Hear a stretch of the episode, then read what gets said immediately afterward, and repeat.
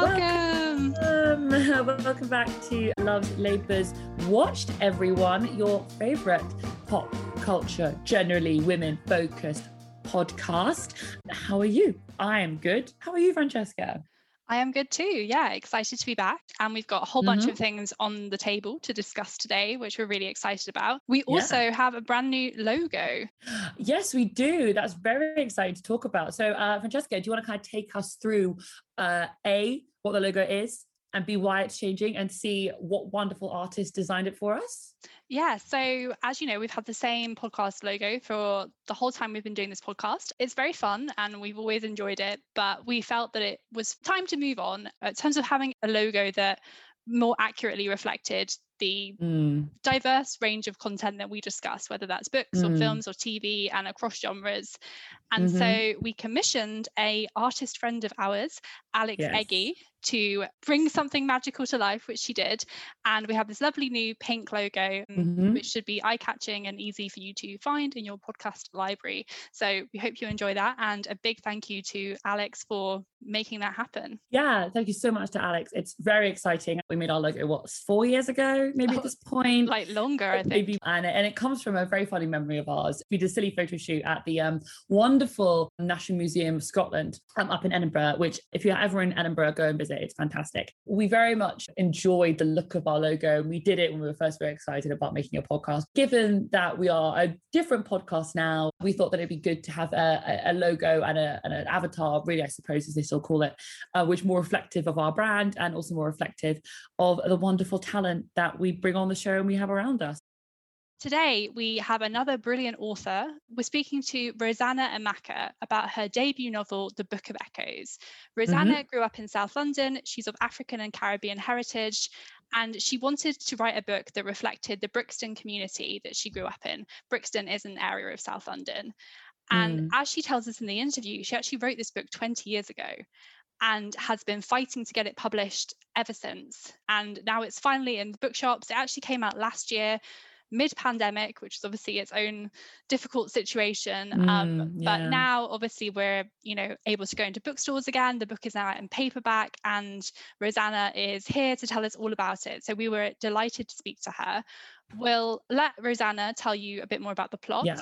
but mm-hmm. essentially mm-hmm. it's a story of two people's lives connecting one of them living in brixton and one of them living in nigeria in yeah. the 80s and 90s and then it's yeah sort of about these two intersecting lives so it's a really beautiful really moving read and we can't wait to discuss that. And afterwards um so you know we always have our chatty section after we've had our guest on the show. Today we're going to be talking about loki the tv show that has been out on disney plus and we're also going to be talking about black widow which has come into cinemas in early july after a year's delay. So both of them i think really fit our criteria of being kind of like forward thinking and kind of feminist but also i think particularly in terms of loki it does what we love which is to play with the genre of tv mm-hmm. and also add add quite a lot to the Marvel universe. Both of them do that in many ways. And also featuring two of our faves, Tom Hiddleston and Florence Pugh. So there's a lot yeah. to talk about. So we'll come back to that. But for now, let's get into the interview with Rosanna.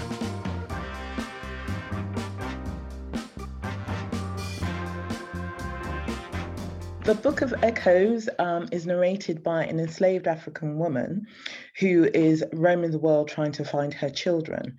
And in the process of trying to find her children, she comes across Michael, who is in Brixton, and Ngozi, who is in Nigeria. And she basically follows their story and what happens to them.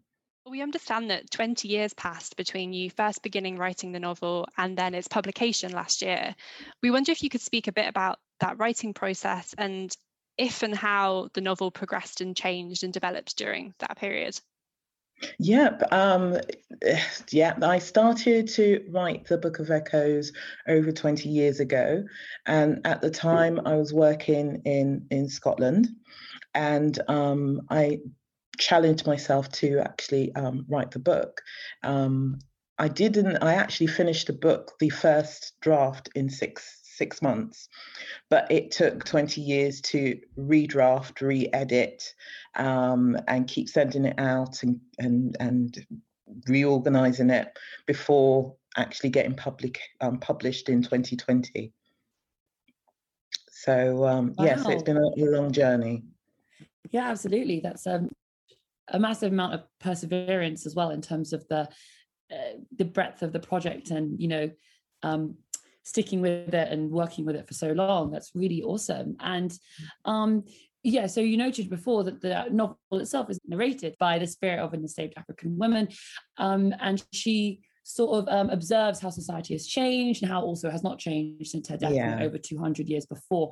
Uh, and how did this come about? How did you decide on having this woman being your narrator um, and kind of matching her experience with the more modern day experience in the 80s?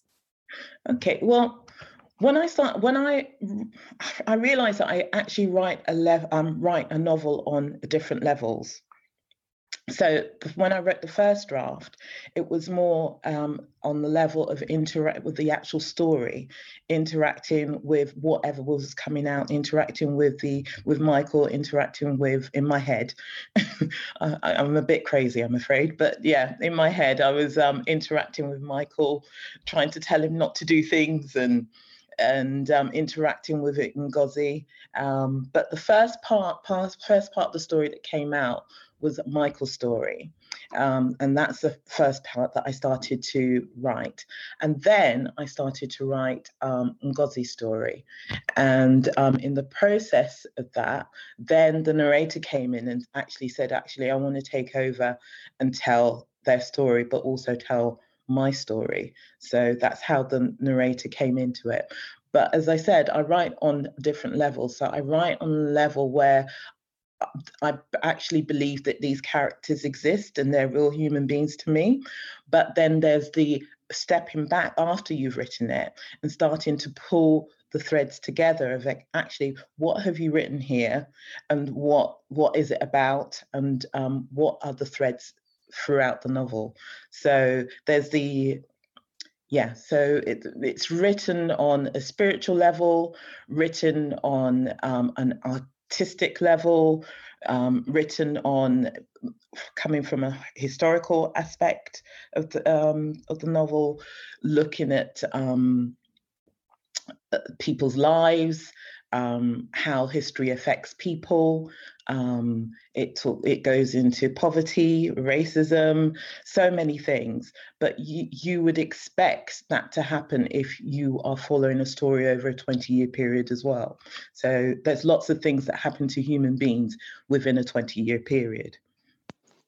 Yeah, absolutely. And I think, as you say, it's such a rich and layered novel as a result. And speaking of the themes and the narrator, there's a part in the novel where your narrator observes some London tourists who are gathered around a statue of a colonizer, yeah. and she comments, Their history has erased us. So, your novel mm-hmm. was published last year, which was a year in which there was a reckoning with how we talk about British history and who we have statues of as well.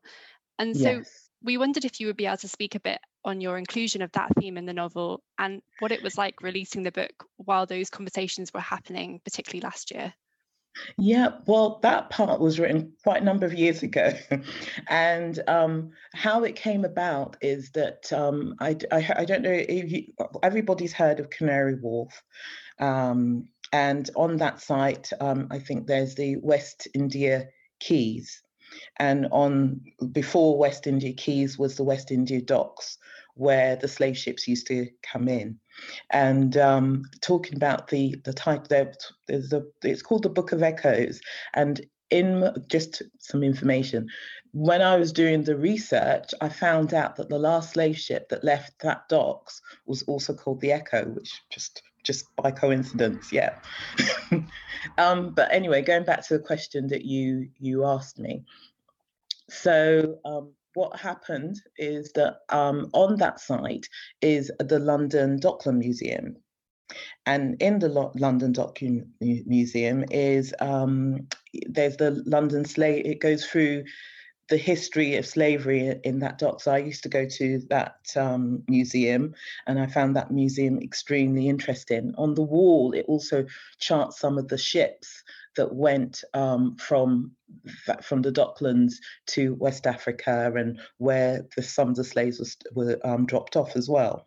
So I also um, so the the beginning of the novel starts in the West India Docks, and um, after visiting that museum, I sat down and I actually heard um, started to hear the sounds that would have happened at that time, started to um, envision the um, the narrator, um, what was happening to her, um, and um, yeah, and then the statue is actually there as well. So I also wrote that into the book, and then coming forward to what's happened in the last year, um, it's it just seems like it's echoing and echoing and echoing again. Yeah.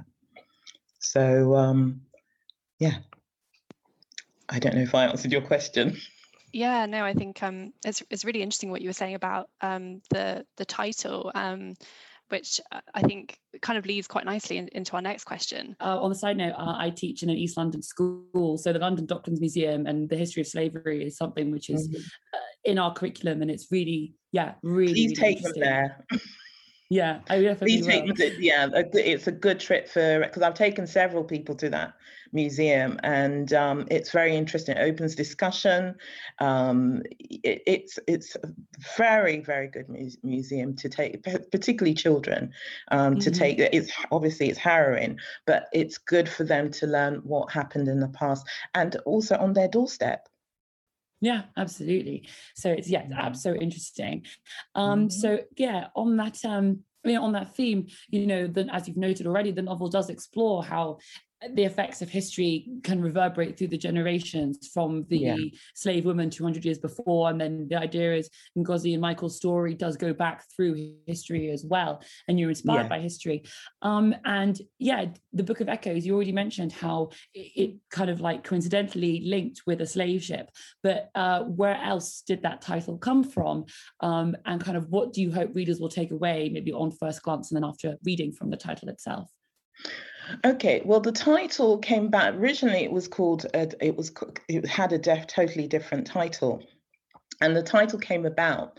It was brought to me by my um, by my agent, who said um, who wanted to rename it, and she came with the Book of Echoes, and I thought about it, and I thought actually this this title actually reflects the book, and also finding out that the last one of the last slave ships that left the Docklands was called the Echo as well. It all tied in. Yeah, it's such an evocative title as well. I think. Um, mm. Yeah, and um, we also wanted to ask you. So the novel begins in the early 80s and ends yes. in the 90s or at least the main focus of the novel does um, and you, you, through that narrative you're sort of tracking how nigeria where ngozi is from and south london where michael is from ha- has changed in that period and there's specifically yeah. a focus on the changing landscape of brixton in south london and you've said before that the novel is a love letter to the community you grew up in. So we wondered mm-hmm. first of all how did you settle on the sort of time frame of the 80s and 90s um, and also what it was like bringing your neighborhood to life on the page? Well i think well i'm of an age now that i'm i'm you know i'm not not young anymore. So i it was a, a partly wanting to record some of the because at the present moment i think those that grew up in brixton have seen so many changes and there's been so many um, families that used to live in the area that have either moved out or um, older generation that have passed away. So it was a way of recording their presence within that area. So that was, and then when I thought about recording that presence within that area, there was also things about Nigeria that I remembered because I spent a few years in Nigeria as a child that I wanted to also record within Ngozi's story as well. Just you know i'm i'm not going to be here forever and um yeah it's important that whatever stories are passed on to me from my parents hopefully i can pass them on while i'm still alive and whoever wants to pass it on from there. Yeah, and I think that really reverberates with that idea about you know the generations and then the the search for the slave women finding kind of where the stories of her children led. Um, mm-hmm. And I think a big thing that I found and we found in the novel was you know Ngozi and Michael's journeys are kind of really impacted by what society was like back then, both in London and in Nigeria, um, for them as you know young people, um, as young Black people, and from poor backgrounds as well. Um, and you know these challenges, you know, relating to you know i think race and gender and um, social change and you know racial ideas and moving countries all those kinds of things mm-hmm. i do mm-hmm. feel that uh, today there's kind of challenges that ngozi and michael face are kind of similar or to change challenges that you know young black men and women in the same country face as well or have they kind of evolved or been changed by the actual change you've seen in these communities as well well, it, it's difficult to say because every time I think we've moved forward, something happens and I realize that actually we've moved forward but backwards. So we keep moving forward but backwards. So things have changed, but not as as much as um, for for instance, as I said, I wrote this this book over 20 years ago, and the Brixton riot happened. There was um, death in police custody. There was all the things that were happening then, and then it was published in 2020. Then we have um, the um, the George Floyd dying. Um, so it just seems to be so there are improvements, but there's still echoes. But hopefully, with echoes, they keep fading as it repeats. That's my hope. yeah. There's that really powerful bit in the novel where, where Marcia is kind of, um, who's Michael's sister, and she's reflecting on kind of what you were saying just there, really, of like how it can sometimes feel that we haven't made progress, but also yeah. hopefully in some ways we have. Um, and yeah. speaking of of Marcia, she was one of my favorite characters, and in both Ngozi and Michael's world, there are these really richly drawn interesting supporting characters who you find yourself just as invested in. Um, what was it like building both their respective worlds and their, their friendship groups and their families? And were there characters that you you kind of knew needed to be in it from the beginning, or did they sort of pop up pop up as you went along? Yeah, what was that process they, like? It was they all popped up as I went along because, as I said, I started off with um, Michael, and um, as I started to um, as I started to think about his story, in fact, going back to your original question, you were asking me um, why um, when I started why I started. I think you asked me why I started a novel, um, and I said that I was in um, Aberdeen at the time. But also at the time, there was a lot of um, thing, things in the news about statistics and quite negative statistics about people of color. So I think that at the time when I sat down, it was also to address some of those statistics as well that you might you, that statistics are only a snapshot. It doesn't tell you the whole journey of a of a person. So and um, i wanted it i wanted people not to be um, tied up in so-called you know you always hear about um, negative statistics but that doesn't actually tell you where that person will end up it just tells you where they are at that present moment. If you understand, if you it can be used in a positive way in terms of say as a framework of this is where we are and where do we need to be, but if it's if it's used as this is the whole story, then there's some yeah. I wanted to address that point. Yeah, absolutely. And then you have all the, you know, shaping the main characters as beyond just statistics, but as, you know, the people all around them we get to meet as well. And I think, uh, you know, obviously the Book of Echoes, if, you know, if you look on the back, it talks about the, you know, the journey of Michael and Ngozi to sort of meet each other. Um, yeah. as one of the core parts of the novel. And I think also, um, you know, Francesca's mentioned already, you know, Marcia and then her reflection she goes through as well. And I think that yeah. one of the key themes of the novel uh, we found was this idea about family, you know, whether it be chosen or not yeah. chosen. Um, yeah. And alongside that, redemption and then love as well. Um, I wanted yeah. to speak a bit about that uh, and hope too. And yes. for you, why was that the core part of the novel? Why was that family and that redemption something that both characters kind of came back to, as did others? It was important because when I first started to write the book, there weren't very many books around that were positive. So, one, I had at the time lots of um, things on the news around that were talking that were very negative about um, you know talking about statistics about black people and it was extremely negative. negative two i there was books around that just were not very um, positive.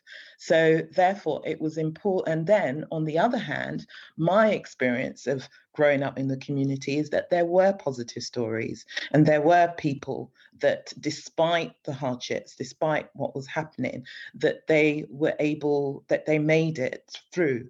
Um, and part of that was because of love because of support because of the people that they had around them. So it was important for me to tell that story. Yeah no i think um I, I enjoyed some of the sporting characters so much that i was sort of hoping you might revisit them in future work. And I'm, I'm not sure if you have any future work that you could discuss with us right now, but we're certainly excited to, you know, read what you produce next. Thank you. And we wanted to ask, and we always ask this of our guests, um, whether there's you know any books or TV or film or podcasts or you know anything that you've enjoyed recently, or even like an old favorite that you've revisited that you'd like to recommend to us um, or and to our listeners as well. Oh gosh, there's there's so many good books and there's so many great writers out there. Um, the more and I'm always late to the party. I, I feel like I'm the slowest person on earth. Do everything so slowly. Um, but the, one of the more recent books that I read with um, a book club, which I'm sure everybody else has read, is um, Elif- uh, Eleanor Oliphant. Yeah, yeah, mm. I read that a couple years ago. Yeah. Yeah, I, I, absolutely. That was so. F- initially, you start off laughing, and then by the end of it, you're kind of like, "Oh my god, what am I reading?" So yeah, so I really enjoyed that recently. Um, at the present moment, I'm reading Jamel Brinkley, A Lucky Man, which is a collection of short stories, um, and um, I'm also reading quite a collection of classic African novels as well, written by African authors. Oh, that's great. Oh, cool. What's that mm-hmm. called? Yeah. Um, one of them at the present moment is called A Blade Among the Boys by Onuora Nzekwu. We love to hear what authors are reading and what they're what they're going to want to share because it's really a, not a great part of something that we can share with listeners as well. And um, yeah, absolutely. Um, well, Rosanna, thank you so much um, for your time today. Um, as a just like a final point, was there anything else that you wanted to say or wanted to touch on that we've not spoken about in the novel? In the novel, because this hasn't been a novel in the podcast. Yeah, I just wanted to say that apart from what's going on above Ngozi and Michael, the actual story of Ngozi and Michael, I absolutely love them. Yeah. Um, I believe that they are they are somewhere in South London, and um, if I knew what if I knew knew their address, I'd go and stalk them. But mm. but I absolutely love them, and I think that the story between them is is beautiful, and I hope people read them, and read about them, and, and fall in love with them as much as I did. So I also wanted people to know that the book is about love, hope, mm-hmm. and and time, healing all. Oh mm. yeah, I, lo- I love that, and I, I totally, ag- I mean, agree with you about feeling like they're real, and I think you you have created these these this wonderful cast of characters that I think we both really enjoyed following. So thank you so much, and thank you for your time today yeah. as well. Yeah, we always yeah, we always have a great time with authors on the podcast. There's never. I know I've listened to some of them, and they you know they I, they sound fantastic. Yeah, I could. I'm I'm going to be listening from now on. Oh, thank you. thank you. Yeah, I think it's just it's so fascinating to hear about everyone's process yeah. and um yeah, so no, thanks again. All right, bye now. Bye. bye. Thank you. Bye.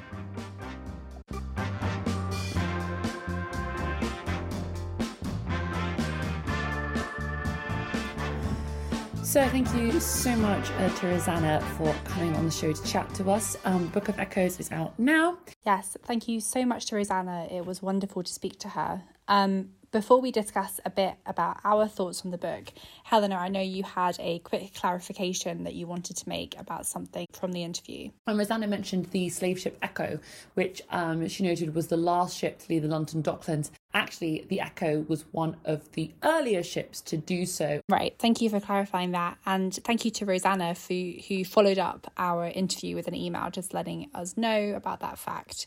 Um, and Helena, I understand when you were looking into this, you found a, another story about a different slave ship that was also called Echo. Is that right? While um, the slave trade itself was made legal in the British Empire in 1833, and slavery was made legal actually even earlier than that in 1807, there was a slave ship named the Slave Ship Echo that was found to be transporting slaves between the Africas and the Americas uh, in the late 1850s. And actually, the people who were involved on that ship, the slave traders, were put on trial in the US. So, um, Slave Ship Echo um, does actually have an interesting past and you know the name book of echoes does have a link to the um, slave trading past.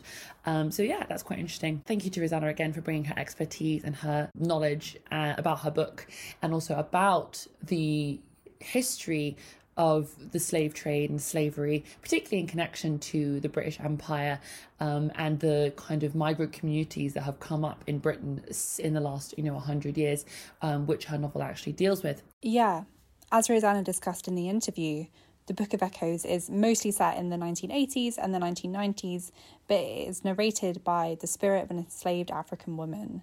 And in her narration, she will sometimes comment on situations that the main characters, Michael and Ngozi, are in that remind the narrator of the experiences that she had.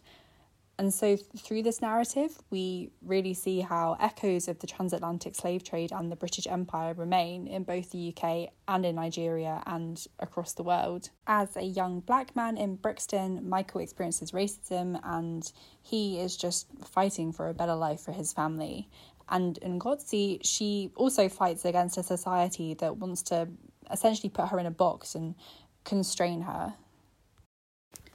But the Book of Echoes also celebrates the Brixton community that Michael's part of and the people who rally together to uplift one another. And as Rosanna discussed in the interview, this area of South London has changed considerably over the past few decades.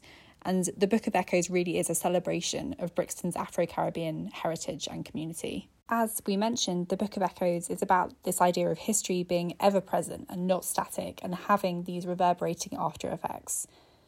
The novel also interrogates the question of who gets memorialised in history and why, and by whom, and in turn, who gets to tell stories from the past. So, by making the narrator an enslaved African woman, a figure who was often silenced by history, Rosanna is claiming back this story in a really powerful way. As we spoke about with Rosanna, this idea of decolonising British history has become more prevalent over the past year, but it's a conversation that predates 2020 the fact that Rosanna has been writing this novel for two decades only underlines this. And speaking of, Rosanna's journey to publication is really interesting and really inspiring. She worked on this book for two decades and campaigned to get it published. It's really great to see a debut novel by someone who's slightly older. I think the publishing industry, like so many industries, can get very excited about youth but it's really cool to see someone work on a passion project for so long and then get it published. Um, Helena, I wonder what your take on this is. Yeah, that's a really interesting question. Um, I think what we'd expect to see from a lot of debut authors nowadays is they tend to be younger.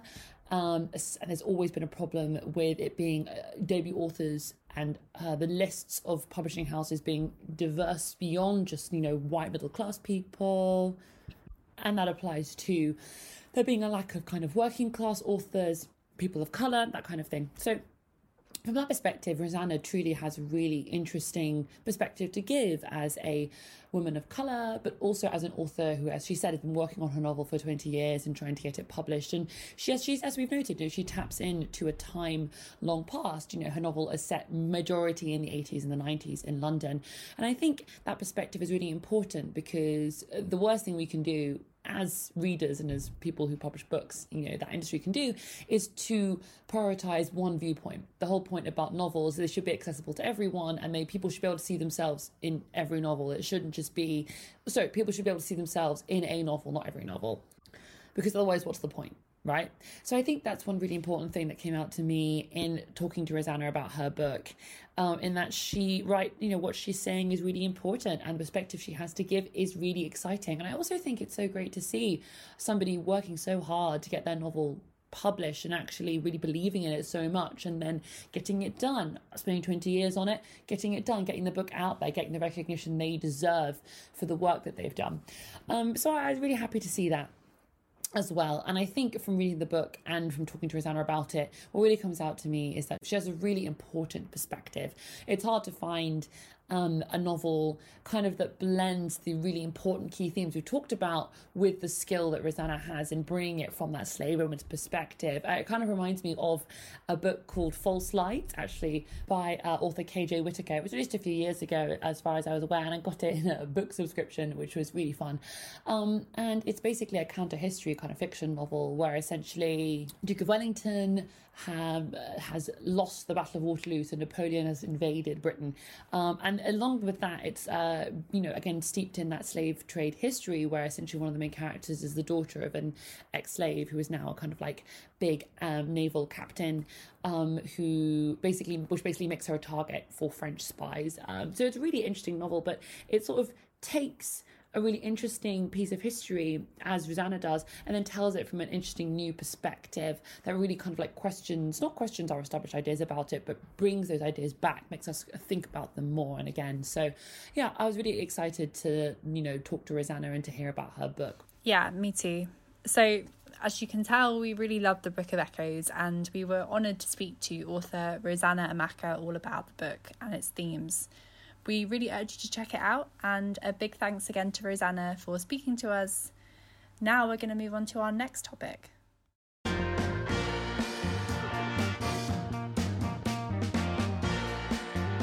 So we're now moving on to, as you mentioned earlier, Helena, speak a bit about two new Marvel properties that we mm. are we're really excited to watch and have also been very talked about over the past month or so. The first is the TV series Loki, which has been streaming on Disney Plus for the past several weeks. It was yeah. created by Michael Waldron, directed by English director Kate Herron, who also directed episodes of our Netflix fave Sex Education. And yeah. it was a really interesting show. Helena, I want you to set it up for our listeners who might not have seen it yet, because I know you were particularly excited for this in the lead up to its premiere. Yeah, absolutely. I, am well known for my ability to summarize things. Uh, so, so Loki essentially comes off the back of the character Loki, the eponymous Loki. Eponymous, yes. I got it right. you got it right. The eponymous Loki, titular, titular character. Yeah. Um, and uh, essentially, Loki's been in the MCU for what, 10 years since Thor. Um, he's the brother of Thor. He's present in Norse mythology, so he's actually got like a myth- mythological background. And yeah, he's the god of mischief, right? Uh, and he's been played by Tom Hiddleston that entire time. Uh, you might say that Tom Hiddleston's kind of like, you know, um, Hollywood career was kind of launched mm. by uh, being part of Thor and having this character of Loki and it's funny tom hiddleston's a very shakespearean stage actor. You know a lot of british actors do come from a stage background as we know.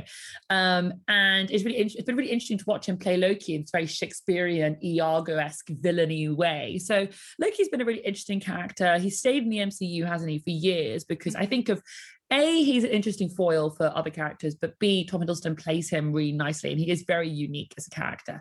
So Loki, the show, actually is his first outing by himself, just like WandaVision is for Wanda, just like um, Falcon the Winter Soldier has been for other characters, just like Black Widow is for Natasha Romanoff. So I think what Marvel's been doing with Loki is, has been to bridge the gap created by coronavirus, but also created by them transferring into what is now their new phase of films through their TV series. Um, yeah, so Loki finds the character of Loki uh, basically. His life is taken on a slightly different turn by the event of Endgame, where basically the characters in Avengers Endgame go back in time to sort of like change things for the better. Um, and Loki's character gets knocked off his path right. He was going to go one way at the end you know and then his character gets knocked off his path. Mm. and what we find out is when this happens to you you get arrested by the time variance authority. Yes. Yeah? Um, which basically the tva they're like this very art deco 60s police force um, who operate outside of time who basically uh, arrest variants people who stray off their allotted path in time um, and then they clear the time path to restore it back to what they call the um, supreme timeline, basically. They want to maintain the singular timeline. So Loki strays off this timeline and then gets caught up in the after effects of basically the TVA, who's running the TVA, who controls the supreme timeline, and he meets variants of himself. Uh, he also hangs out with Owen Wilson, who is a time variant authority officer. And it's a really interesting show because it sort of places Loki in a new area where he has to actually come to terms with who he is as a person. Mm-hmm. Like, what is his directed future? What is his self determined future? is it actually what he thinks it should be? Is he really this got this glorious purpose to rule and then eventually die? Or is it something else? And then there's also this element of what is the multiverse? Is there a single timeline? Who's controlling this? How are we going to get to the stage where we have two massive films coming out in the next few years that had to do with a multiverse Doctor Strange, Multiverse of Madness, and Ant Man Quantumania? So, yeah, in a you know, not that short of a time, it's basically all of that mushed up in yeah. a show. Um, so Francesca, I think what's good to ask you going into it, I kind of knew what I was going to go, you know, I, you know, I know about all the theory behind it, but as someone who's relatively newish to the extended Marvel universe, uh, how did you enjoy Loki? What did you think of it? Well, I think, as you mentioned, um, Tom Hiddleston in the role of Loki has been very compelling for all these years.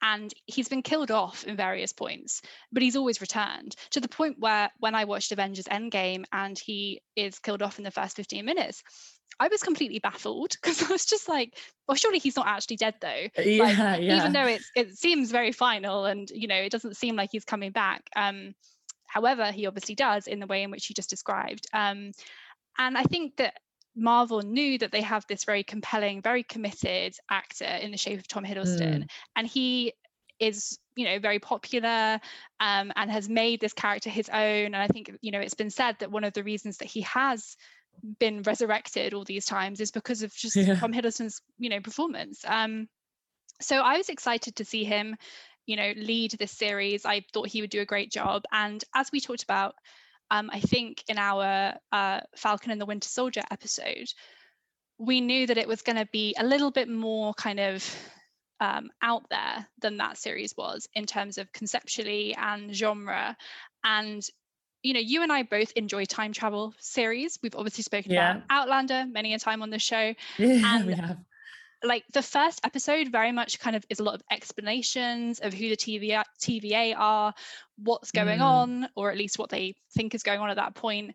Um, yeah. But already I was like excited to see this kind of time travel element play out. And actually, the show does continue to explore that.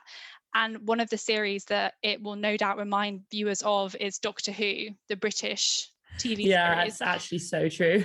I think there's a lot of similarities, but like you know, like peak Doctor Who, like David Tennant in like 2006. It's got a lot of similarities. I felt to that in terms of the dialogue, yeah, in terms yeah. of like the kind of popping back to randomly see Pompeii in a kind of slightly comedic way, and also the yeah the conversations about who you are and, and like the different versions of yourself which end up popping up in the case of loki he meets these other mm. quote unquote variants of himself he ends up having a what feels quite romantic, certainly important and significant relationship with one of the variants of himself, which sounds very weird to say aloud and certainly is quite out there um, as a concept, but is really compelling. She was a great character. Sylvie, played by Sophia Di Martino.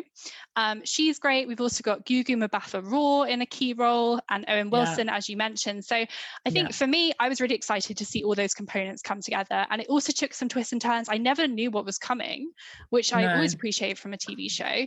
It felt like each episode uh, one of the things you and I talked about actually the other day off air was that WandaVision is a lot more kind of tonally complete and feels like they had a beginning, middle, and end very clearly mapped out because also it was a limited series, whereas Loki, mm. they're going to have a second series.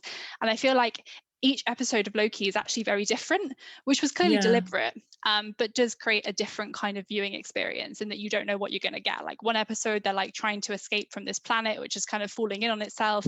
Another episode is like a very talky kind of sitting in front of one another, having a discussion.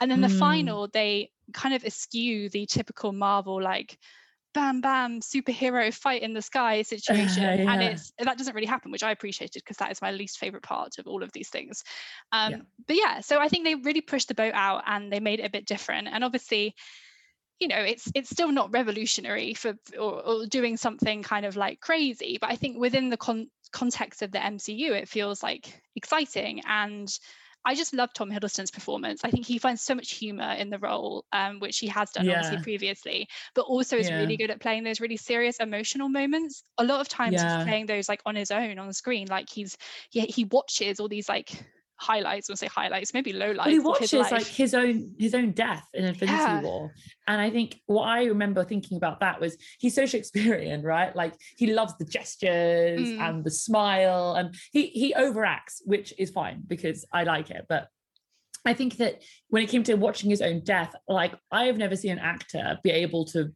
like quite convincingly watch their own death as their character and actually like react yeah i thought he is very very good at, at the emotional acting i think in a way that not all marvel characters are because um they you know a lot of them are film actors so it's a bit different for them isn't it yeah that he was in his element in this and like memory or like supposedly he apparently is like a total expert on the character of loki which i also really appreciate and respect because mm, i think mm, if you're going to play yeah. a character like becoming an expert in them like you should you know that seems like a great thing to do but clearly yeah. it's like it kind of that's his personality as well that he just gets very into it apparently he did this um sort of six hour seminar on Loki for all the cast members who were like new to the to the world. Six and hour seminar. Yeah, yeah. I so mean, Tom Hiddleston. It sounds amazing. And like, wouldn't you watch that? Like, I'm sure it's very interesting. Um, it probably goes all into the Norse mythology that you were referring to earlier. But yeah, I think his passion really shines through in this. And yeah, so that that was really enjoyable for me. Um,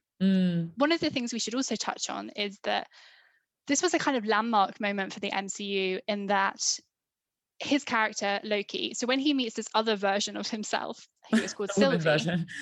they have this what feels like a slightly random conversation insofar as to me it didn't seem like the first thing you would speak about when you met like a version of yourself. Like he didn't mm. ask her, where did you were you where were you born what what have you been up to all these years he immediately kind of goes into asking her about like romance and relationships and then both sylvie and loki say that they're bisexual and like this is the first time I believe in the MCU a character has identified as anything other than straight.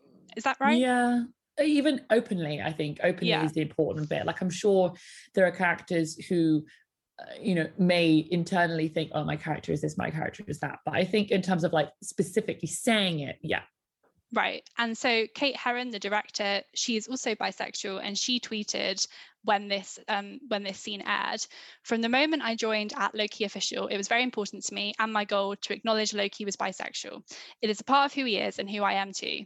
I know this is a small step, but I'm happy and heart is so full to say that this is now canon in the MCU. So mm. this was, you know, a significant moment. I think um, obviously as the series plays out, because he ends up kind of falling in love with Sylvie, or I mean, I don't know if we should say it quite like that because I'm not sure if it was love, but who knows? He that's ends true, up that's true. he ends up having this connection with Sylvie, and we've never seen him. He's kind of like a megalomaniac character in some of the other movies, so he definitely didn't have time to be in love with anyone other than kind no. of himself. So I suppose it's all yeah, But yeah. anyway, um, you know, he, it's not that he ends up having a relationship with a man, which perhaps some people maybe thought was going to happen in the show. Um, but nonetheless, uh, I think this is important to acknowledge. What did yeah, you think sure. about that moment, Helena? I agree with you actually. I do think that, you know, I mean, the best we've had from Disney thus far. Has there been any openly gay characters in the MCU either? There probably has been, and I just can't remember. Um, but if I can't remember, then I mean, in terms of like relationships and identity and sexuality, it's not particularly something the MCU has ever really tackled or needed to tackle. You know, it's a superhero movie. Who the hero falls in love with is always a bit secondary. So I understand that like it's not you know massively high on my list. But equally you know when thor ragnarok came along we moved from very very uh, run-of-the-mill superhero movies to something a bit more different where identity and and and character development became more important. So i do think it is important for them to have done. And until this point, all we had in the Disney universe was, you know, that moment we love to laugh about, which is when the character Beauty and the Beast sees a man, and you're like, "Yay!" I mean, yeah, and, uh, and, and allow, you know, and fair enough. The gay, the gay, the, the LGBTQ plus community were a bit like, uh, not representation really. So I think it's good that they did this um, because it's explicit. He says, "I like both," and then everyone's like, cool, move on. And in terms of it not being a big deal, but it yeah. being mentioned and and said, yes, that is important. But the other side of it to me is a bit like, well, they, they also said he was gender fluid, right? But then we've talked about the fact that like gender fluid is not the same thing as having a female version of him. It's like saying yeah. that female Thor, played by Natalie Portman, shows he's gender fluid. And you're like, mm, yeah, that we really. thought that was a bit misleading, maybe unintentionally yeah. so, but basically before the series began, they had this like um preview picture of like the file that the TVA had on Loki and it said he was gender fluid. And people uh, in, you know understandably interpreted that to mean that he he as a character the character we know uh, Tom Hiddleston playing Loki identified as gender fluid. Whereas as you say actually it's just that he meets another version of himself who is woman. Um which yeah, yeah. feels like a little bit like maybe they still want to explore all the variants of Loki having an element of gender fluidity, but we didn't see that play out in this series that we've just watched. And if they thought gender fluidity meant we see a female version of him, I don't know if that's what it is. I'm thinking it's more the character, like the one played by Tom Hiddleston, yeah, yeah. would have to explicitly be like, I am not, I am gender fluid, I am whatever. You know, I think that's the issue for me there a teeny bit is that they don't really explore his sexuality and they don't really explore his gender, their gender. So I just I mean, that's not a problem. I'm not like gagging for that, but uh, don't say that you're doing it when you're not really doing it. And again, the, the Loki does not have to be a massive exploration of gender and sexuality. Arguably, you might not, you might say that's not what a superhero show is for.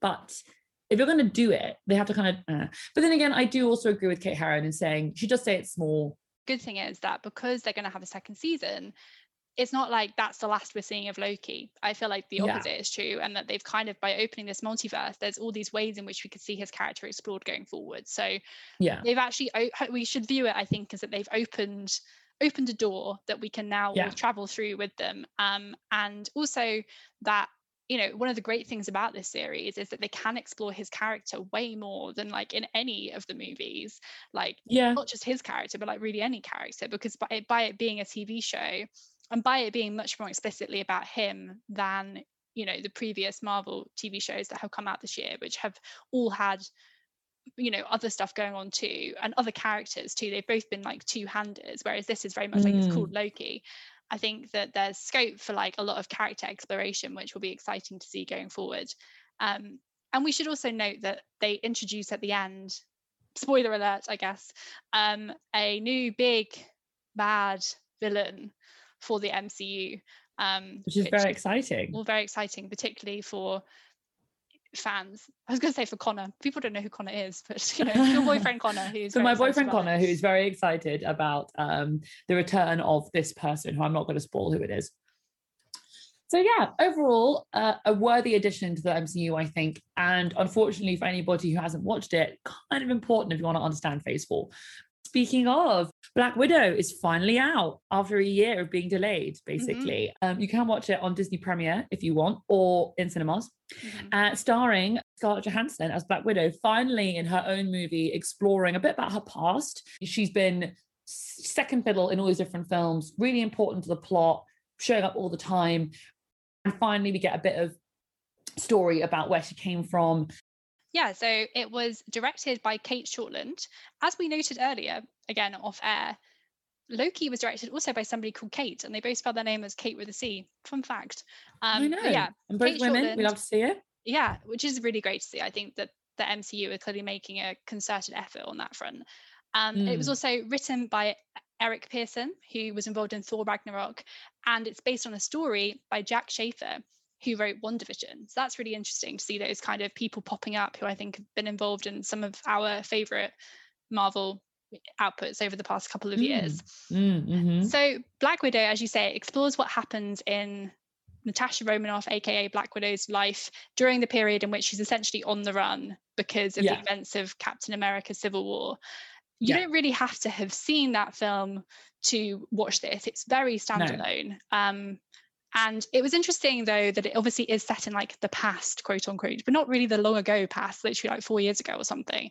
And yeah. I think one of the criticisms of this film is the fact that it is probably a long time coming. I mean, Scarlett Johansson has been in these films for so long and has never got a film of her own. And it is a little bit weird to kind of watch it and know what happens to her um, it's yeah. slightly odd, but I think they cope with that kind of weird situation as best they can by basically having the movie, as we said, be very standalone and focus on her and her journey and this family that she once had, which was basically like she was living in America as part of like a Russian spy family. Yeah, like a sleeper cell, isn't yeah. it what they call it? Yeah, so the parents, when I say parents, like in quotation marks, they weren't her actual parents, but I guess they during that time they were her parents. Um, were played by David Harbour, who is Hopper in Stranger Things, and mm. Rachel Weisz, who obviously we all know and love. And then she has a sister, again, a kind of adopted sister, essentially, um, Florence Pugh, who obviously we adore and we've spoken about many a time on the podcast. So yes. a really great yeah. cast um, who all kind of reappear in Black Widow's life. And then she's forced to kind of reckon with the idea of family, the idea of identity, and also seek revenge essentially on this guy who's like runs the Black Widow program where he takes these girls and makes them become like kind of fembots. Very disturbing. Yeah, like very the, fembot. The concept yeah. is really quite, really quite disturbing. Um, yeah. And uh, yeah. yeah, that's basically it. And again, it's like you know, it's a more traditional Marvel movie in that it kind of follows it. We've action. We've got to get them. There's a lot of action. Obviously, Scarlett Johansson is known for her Black Widow action, which they kind of also make fun of in the film, which is quite fun. Like she always poses while she kind of fights people, and Florence Pugh's yeah. character sort of highlights that. Um, yeah. I think it in because of Florence Pugh and because of the cast, I think they managed to make this stand out and make it feel a bit different from um, mm-hmm. some of the other shows or other movies that we've seen before. Yeah, and I think one thing this film really taps into, interestingly, is it's like women, just women everywhere. There's like two men in it, three men, three men. There's three men in it. It's about this idea about the, these women having their futures taken away from them. They're yeah. taken off the streets. They're turned into killing machines.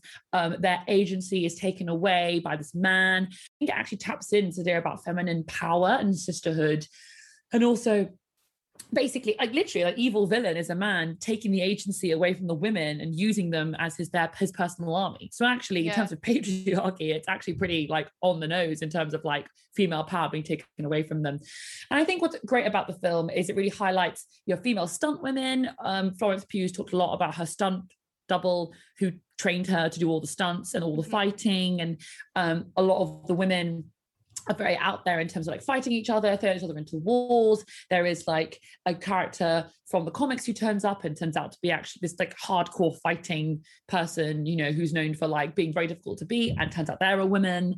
So I think in terms of highlighting just female power, women on the screen doing the action themselves, the men are kind of secondary. Yeah, I really, really like that about it. You know, I do think the plot was a bit holy full of holes in lots of ways um, and also a bit run of the mill for me you know, secret organization, uh, you know, but in the end, what they're trying to showcase is not a very complex plot full of like surprises, but actually the in the, the the the links between Blackwood and Natasha Romanoff and her fam her, her fake family and thinking about like what was real and what wasn't and how she became who she is and how she chose a certain life rather than letting herself get pulled around by people wanting to use her power.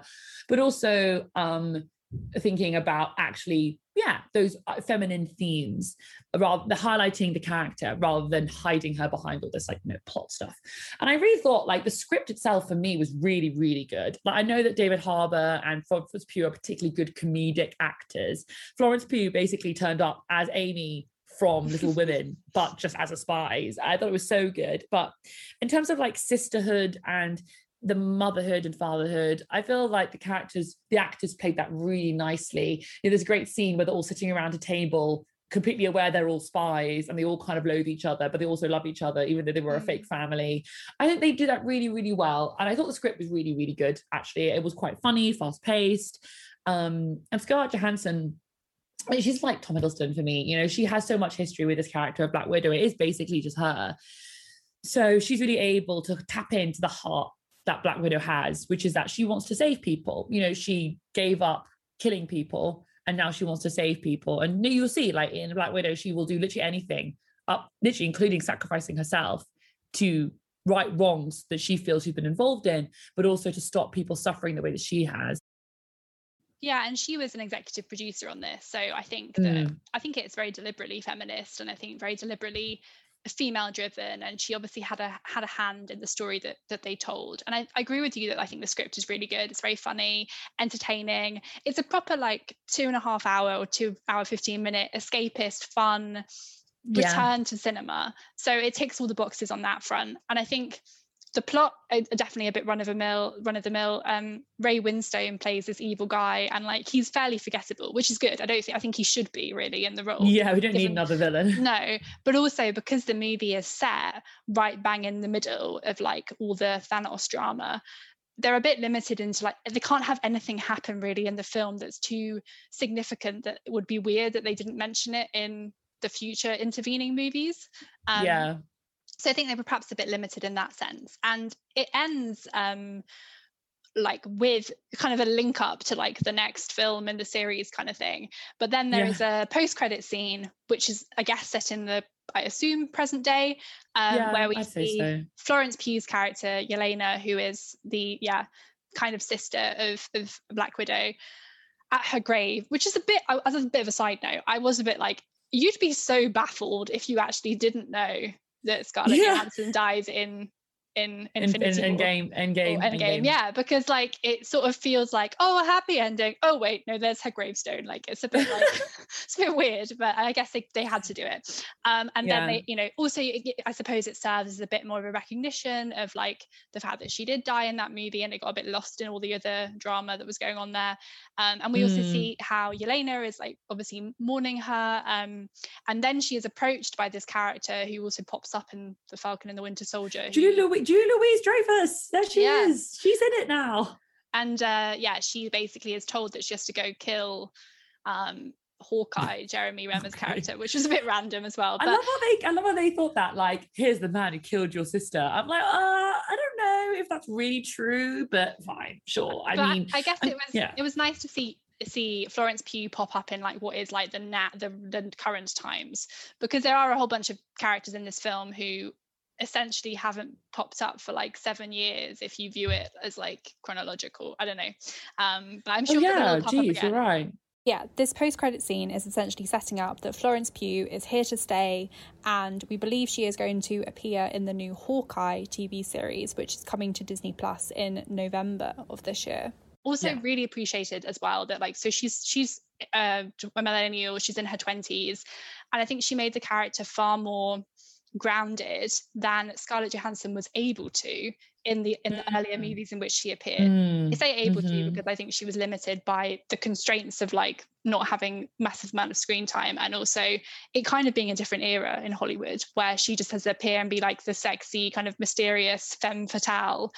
Um, yeah. Admittedly, also a really great spy and great fighter, but I think Florence Pugh was able to play the her kind of version of Black Widow as far. Well, a massive difference really is like Black Widow turns up in like a booby suit and which then transfers into like a bit less of a booby suit and then you have Florence Pugh who turns up with a jack with a utility jacket full of pockets and it's like look at my pockets so I think that yeah I mean uh, Florence Pugh is entering the world in a way in a place where you know, in a, in a, a plow furrowed by Scarlett Johansson fighting yeah. back against the I'm only sexy thing. But yeah, I think it'll be interesting to see her take on the mantle, uh, but also, you know, continue the homage to Scarlett Johansson's character, mm-hmm. who we may or may not ever see again. Who knows? The multiverse is crazy. Um, yeah. I do think one day in 10 years, they're going to have a everyone's back thing. Um, I mean, Connor's like, no, they wouldn't do that. And I'm like, yes, they would. They yeah, would definitely bring back all the original actors. They would do it. They're going to reboot Harry Potter and they're going to bring back all the original actors for the MCU. Like, trust me, they're going to. But nonetheless, well, I think that pretty much wraps us up for today. We would love to hear from you if you have watched Loki or Black Widow and have your thoughts that you'd like to share with us. In the meantime, we want to thank Rosanna Amaka for coming on the show and speaking to us about her novel, The Book of Echoes, which is available now at all good bookstores in the UK. It's also out on ebook and audiobook if you prefer. As always, we recommend you buy from your local independent bookstore. And please also give our lovely illustrator and logo designer, Alex Eggy, a like as well. She is an Eggy a day on Instagram, which is A N E G G E A D A Y. And thank you again to you all for listening. Um, if you want to follow us, we are at Real LLW on Twitter, Loves Labours Watched, no punctuation, all lowercase on Instagram, and then Loves Labours Watched at gmail.com on email. That's us. Bye. Um, yeah, bye.